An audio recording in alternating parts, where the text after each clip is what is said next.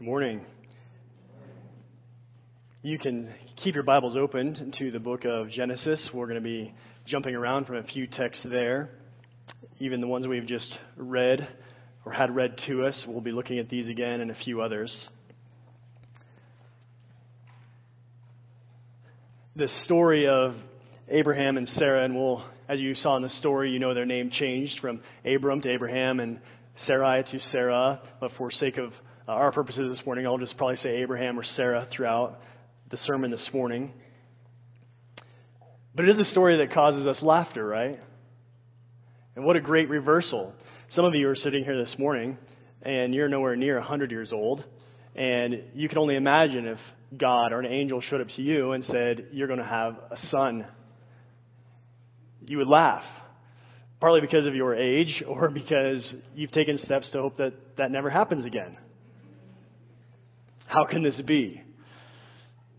This is the amazing thing about this, these Old Testament narratives, especially in the book of Genesis, as we open this book. It's, Genesis is such a foundational book for us. In fact, today in our Old Testament class that, that is going to meet here in the uh, auditorium, here's a little plug for you, Robert. Uh, you're going to be covering some of these texts today, even this, this one about uh, Sarah and Isaac. It's foundational to what we believe. It's, it's foundational to who we understand God to be. It's, un, it's foundational to what we uh, understand in God's character and His revelation to us and what we're actually putting our faith in when we come to God in Jesus Christ. And what we see here from the very beginning is that God is working to give life. Think back with me, or maybe you can, if you want to look back into Genesis chapter 3, verses 14 through 15. Well, let me set the stage first. What happens in Genesis 1 and 2? God creates all things. God creates the world and everything in it. He gives life and it's abundant and it's flourishing and it's meant to uh, permeate the whole world.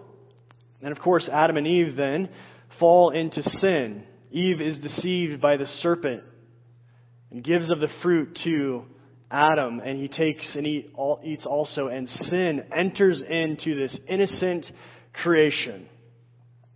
So God comes in Genesis 3, verses 14 and 15, and speaks to the serpent and to Adam and Eve. And here's what God says The Lord God said to the serpent, Because you have done this, cursed are you above all livestock and above all beasts of the field. On your belly you shall go, and dust you shall eat all the days of your life. And I will put enmity between you and the woman, and between your offspring and her offspring, that is, her descendants, her seed. And he shall bruise your head, and you shall bruise his heel.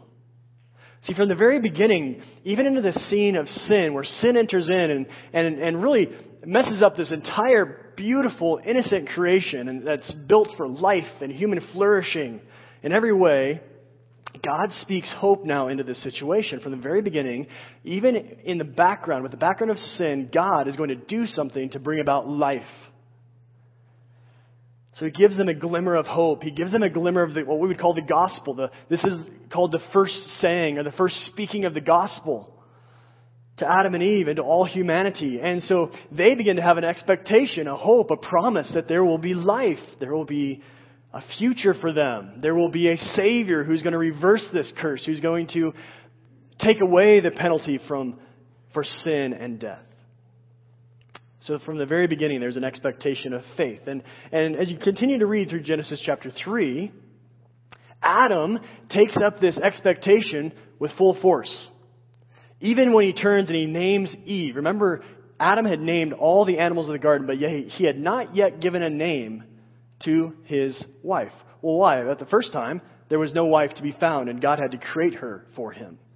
And now, after this episode here in chapter 3, verse 20 of Genesis, Adam does this. The man called his wife's name Eve because she was the mother of all living. And the Lord God made for Adam and for his wife garments of skins and he clothed them. So when, when Adam gives his wife this name, Eve, Adam is taking hold of the promise of God and he's expecting God to keep his promise. That there will be a son, there will be a seed who will reverse this curse and give life. And so he affirms that in the woman that he's going to spend out, spend the rest of his days together. He names her Eve to, to remind himself and remind her that she will be the mother of all that is living. What hope, even in the backdrop of sin. So as Genesis unfolds, it shouldn't surprise us then that this idea of giving birth to children and the antagonistic sort of theme of being childless or barren begins to emerge throughout the storyline of Genesis and throughout the Old Testament. It even presses into the New Testament. It doesn't surprise us that this is the issue, but many times as we look at this in, in Genesis, we simply read it as, as an emotional issue in the lives of these characters, or it's a, a crisis point. And yes, it is an emotional issue, issue, and yes, it is a crisis point, but God is using these times of childbearing and birth and even the struggle of barrenness to reveal his character to his people and to show how he's going to work with his people. So our theme today, as we've already heard many times, that this is what's being revealed through the book of Genesis and through these stories. God's character is that he is the God of life but even as he reveals that to his people, he's dealing with his people and he's trying to bring them along in faith and understanding that they might believe in him for this. They might trust him that he is the God who gives life.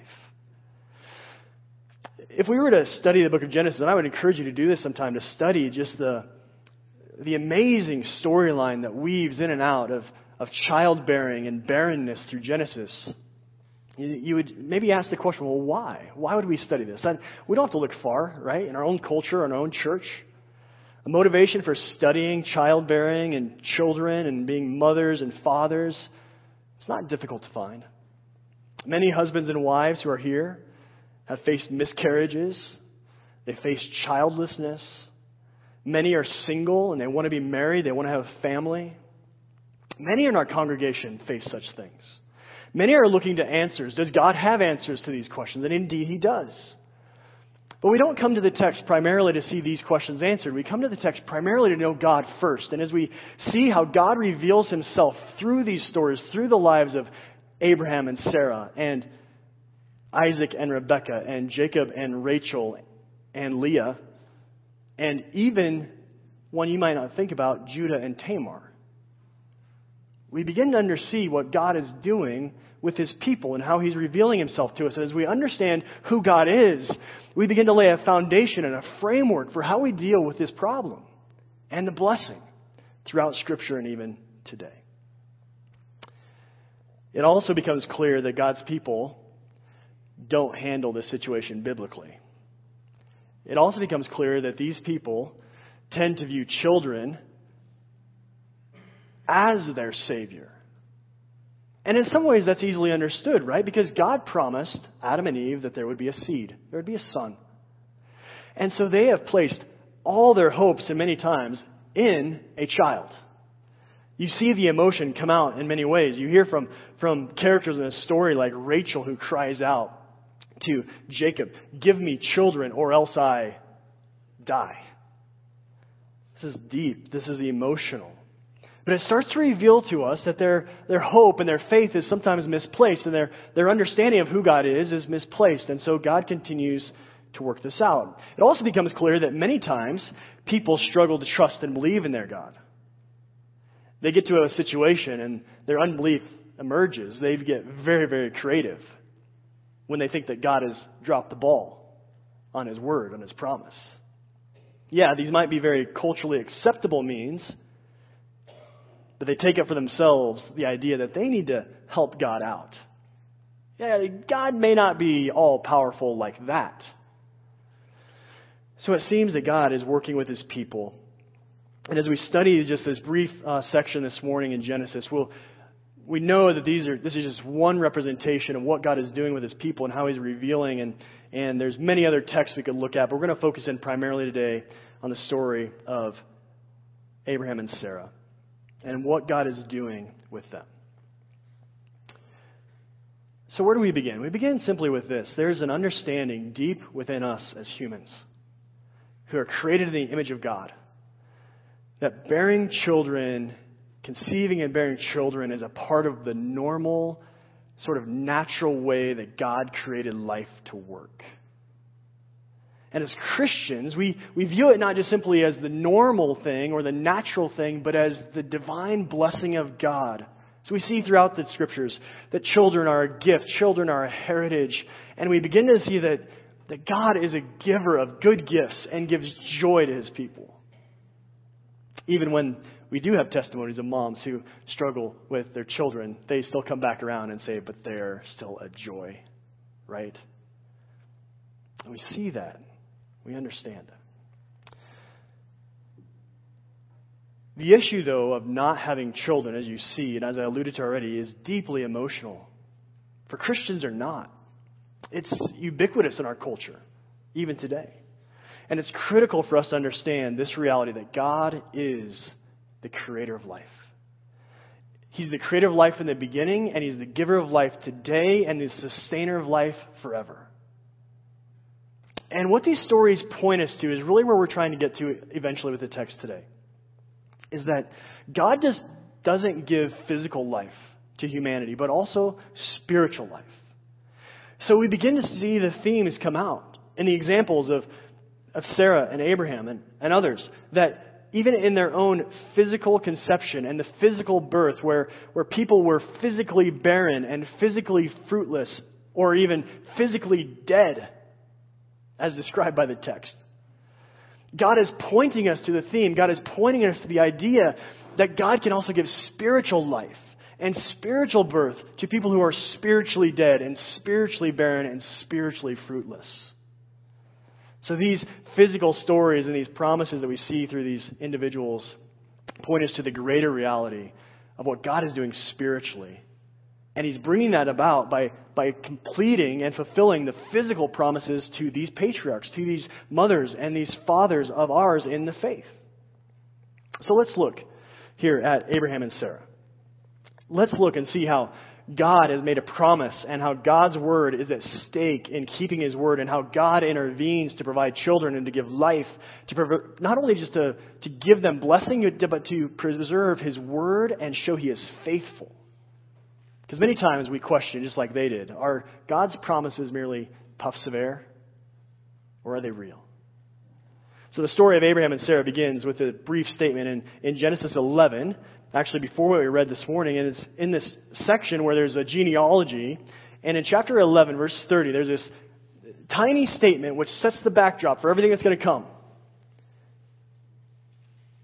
Now, Sarai was barren, and she had no children. Now, in a genealogy, a, a statement of lineage, that tends to be a problem statement. You're reading along and it says, and this guy lived and he fathered a son, and this guy lived and he fathered a son, and this guy lived and he fathered a son, and this guy lived and he fathered a son, and you get to Sarah and it says she was barren and had no children. The genealogy stops. And then we get to chapter 12. And so, with that background, we get to chapter 12, verse 1, and we begin to read. Now, the Lord said to Abraham, Go from your country and your kindred and your father's house to the land that I will show you, and I will make of you a great nation, and I will bless you and make your name great, so that you will be a blessing. And I will bless those who bless you, and him who dishonors you I will curse, and in you all the families of the earth shall be blessed. And the story goes on, and Abraham obeys, but, but all the while now there's in this, the background this reality.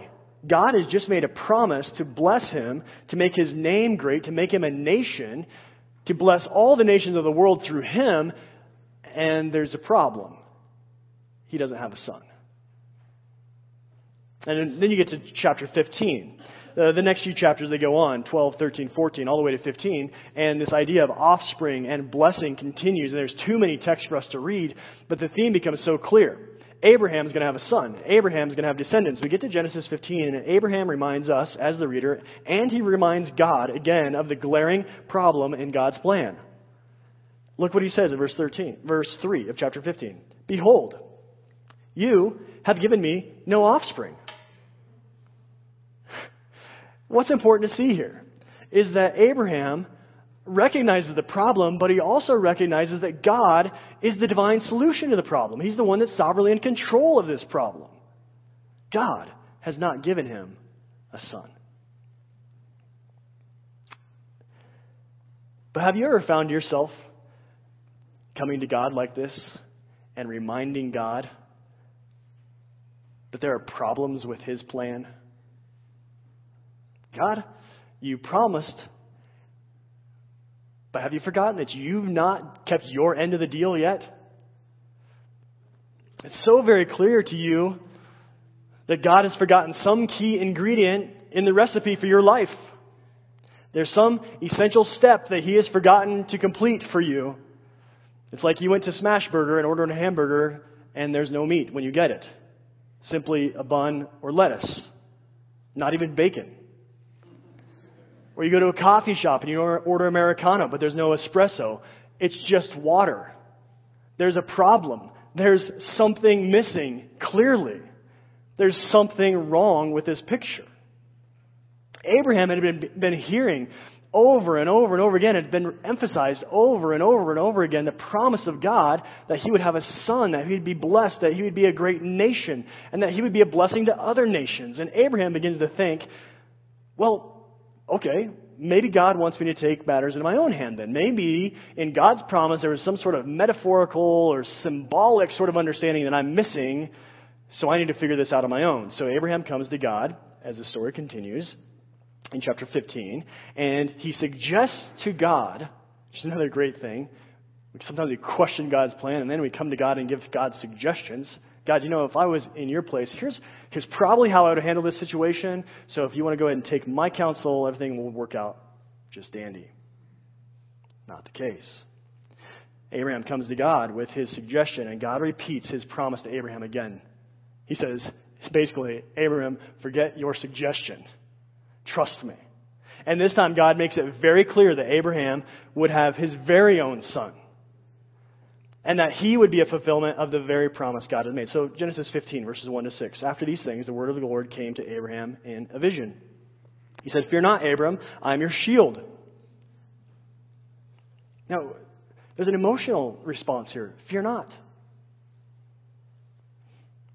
Whenever we stop trusting the promises of God, whenever we don't see a clear path ahead, there's there tends to be fear. And God comes to Abraham. He says, Fear not. Just like he came to Mary. He said, Mary, don't fear through the angel. Fear not. I am your shield. Your reward shall be very great. But Abram said, O Lord God, what will you give me? For I continue childless, and the heir of my house is Eliezer of Damascus. And Abram said, Behold, you have given me no offspring, and a member of my household will be my heir. And behold, the word of the Lord came to him again, said, This man shall not be your heir. Your very own son shall be your heir. And he brought him outside and said, Look toward heaven and number the stars if you're able to number them. Then he said to him, So shall your offspring be. And he believed the Lord, and he counted it to him as righteousness. See, here's the glimpse of what God's doing. God continues to reveal himself as the giver of life. He, he's going to do this through being faithful to his promises to Abraham and to Sarah. God is a covenant keeping God. He's covenant keeping power. He's going to take the initiative to do this. But even after God promises again and tries to comfort Abraham, notice the immediate failure that follows this. And again, the reinterpretation of God's promises in chapter 16. The focus now turns to Sarah's response. This lays out Sarah's struggle with her childlessness. She too comes to God with her own solution. Okay, Abram offered his. He didn't really think about it very much. His solution was uh, half baked. It's not going to work. I get that. But now Sarah comes. I've got the better solution. She comes to God. And she also states that God is responsible for her condition. In verse 2 of 16, she says this The Lord has prevented me from bearing children. And, and here we begin to see very clearly that both husband and wife see this as their issue. It's not just one or the other, it's theirs together. And Sarah, as she's lacking understanding, as she's lacking faith, she goes on to say to Abram, Go into my servant. It may be, I love that phrase, it might be that I shall obtain children by her. And Abram listened to the voice of Sarah, Sarai. As a side note, that last phrase should ring some bells for us as we're reading through Genesis.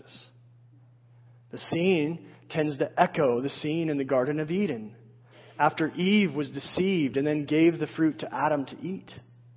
God said to Adam in his curse, Because you have listened to the voice of your wife and have eaten of the tree, cursed is the ground because of you.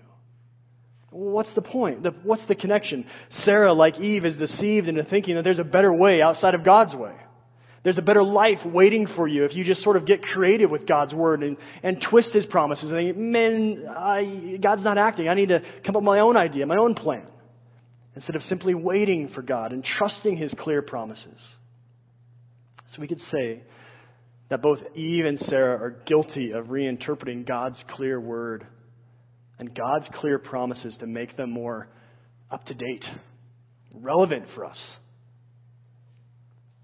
Sounds really good. The solutions they offer are culturally acceptable ideas, but they're opposed to God. They're opposed to His ways and His promises. And as we go down that path, we actually undermine the very Word of God and His faithfulness and His display of glory in the world.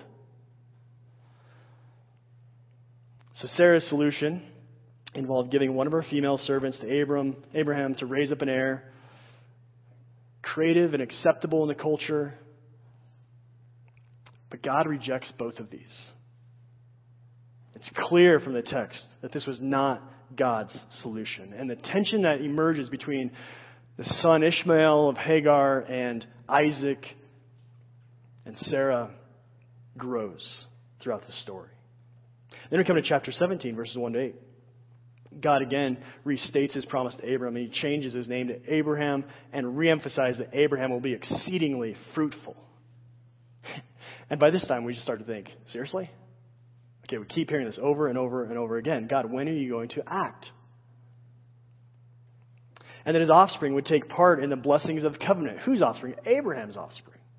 So in Genesis 17, 17, here's what happens. Then Abraham fell on his face and laughed and said to himself, Shall a child be born to me, a man who is a hundred years old? Shall Sarah, who is ninety years old, bear a child? And God once again reiterates his promise in verse 19. God said, No, but Sarah your wife shall, be your, shall bear you a son, and you shall call his name Isaac. And I will establish my covenant with him as an everlasting covenant for his offspring after him. And then God turns again to Sarah in chapter 17, verses 14 to 21, 15 to 21.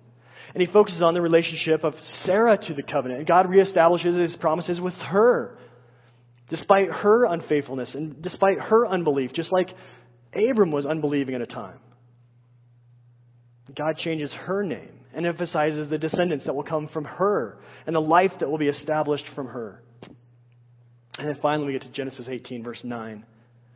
And there's these angels who come, these messengers of God, and, and they say to Abram, Where is your wife? And he said, She's in the tent. The Lord said, I will surely return to you about this time next year, and your, Sarah, your wife, will have a son. And Sarah was listening at the door behind him. And Abraham and Sarah were old and advanced in years, and the way of women had ceased to be with her. She laughed to herself. Abram laughed out loud when he laughed. Sarah laughs to herself in disbelief. After I'm, I am worn out and my Lord is old, shall I have pleasure? The Lord says, Why does Sarah laugh? And Sarah said, Shall I indeed bear a child now that I'm old? Verse 14, here's the most amazing statement. God says in response, Is anything, is anything too hard for the Lord? At the appointed time, I will return to you about this time next year, and Sarah shall have a son. Man, is anything too hard for the Lord? This, this pushes us to the idea, the spiritual idea that we're, we're headed towards and that we're trying to emphasize this morning that God is not just the giver of life physically and in creation, but He's the giver of spiritual life. This, this phrase, this idea gets echoed, as I've alluded, alluded to already, with the story of Mary. And Gabriel comes to Mary, and Mary basically says, How can this be? I'm a virgin. And the response of the angel to her is essentially, Is anything? Too hard? Is it anything impossible? God will be faithful to his promises. God will be faithful to Abraham and Sarah. God will be faithful to Isaac and Rebekah. God will be faithful to Jacob. God will be faithful to Judah. God will be faithful to his people. He's the giver of life. So in Hebrews 11, we read this By faith, Sarah herself received power to conceive. Even when she was past the age, since she considered him faithful who had promised. Therefore, from one man, that's Abraham, and him as good as dead, were born descendants as many as the stars of heaven and as many as the innumerable grains of sand by the seashore. And this wasn't just the physical descendants that, of Abraham that, that the author of Hebrews is speaking of. These are the spiritual descendants of Abraham as well that, that God has grafted in through his power and his life giving grace to those who will believe in Jesus Christ. As, as you go through the story, right, you see how it unfolds. All the while, they're looking for a son, they're looking for the Savior to come, and ultimately, this is fulfilled in Jesus Christ himself.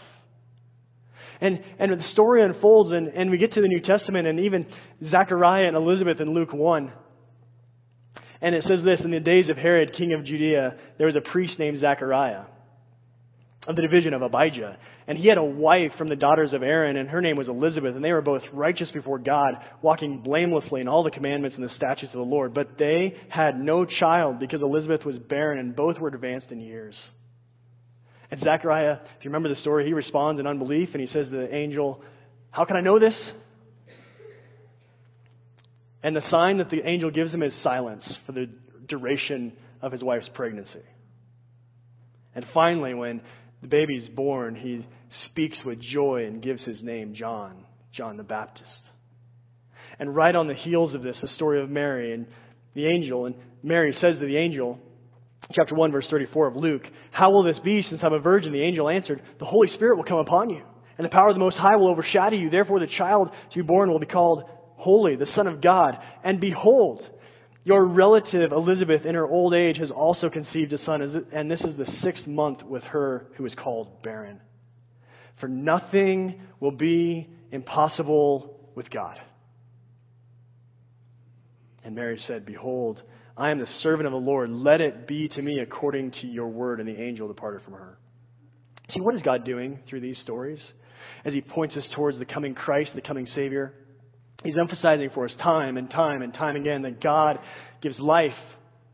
And He does so according to His sovereign will. He does so according to His timing and His way.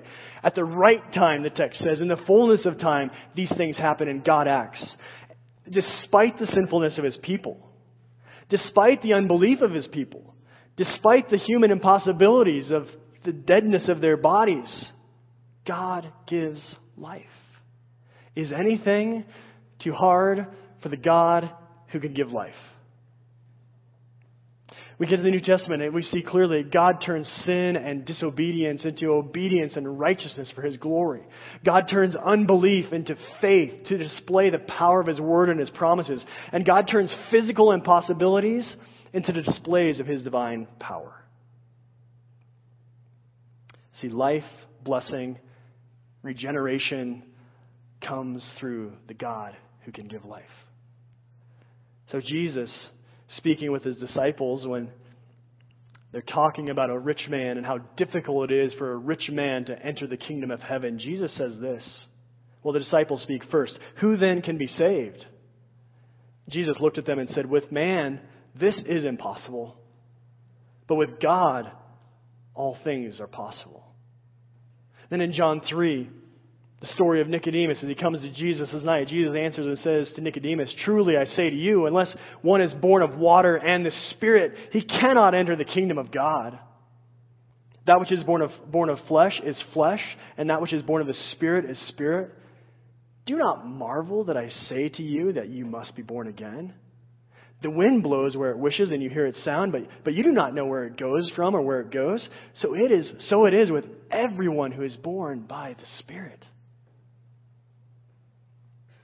2 Corinthians 4. Paul speaking to the church at Corinth and proclaiming the mysteries and the glories of the gospel. It's proclaimed and how it, its effect, the effect of God's word on people's life, lives brings transformation. And here's what he says: For we, what we proclaim is not ourselves, but Jesus Christ as Lord, with ourselves as your servants for Jesus' sake.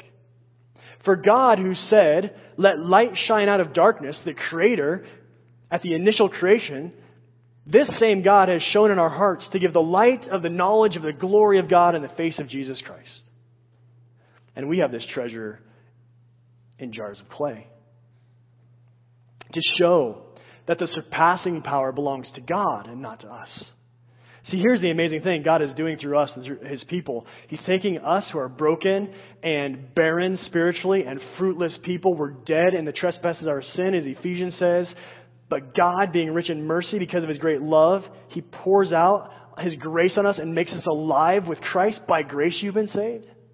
See, what happens in this scenario, this situation, God is glorified, God is magnified because we are dead and helpless and unable to come to life unless He acts. And God does this. He gets the glory. God does this not just physically, but also spiritually. In these examples in the Old Testament, we see that, that God is the giver of life. Whether we're truly physically barren or fruitless or having dead bodies, or we're spiritually fruitless and physically dead or spiritually dead, God is pointing us to the promises that we have in Christ, who is able to raise us, who is able to give life. God is pointing us to the promises that we have in Christ. So, our message this morning, not merely for mothers, fathers, or children, but for all of us. Here's the reality. Here's the God whom we serve. He can give life in the most impossible situations through Jesus Christ. So He is the God who gives life to you, He sustains your life, and He will give you eternal life to all who believe in Him.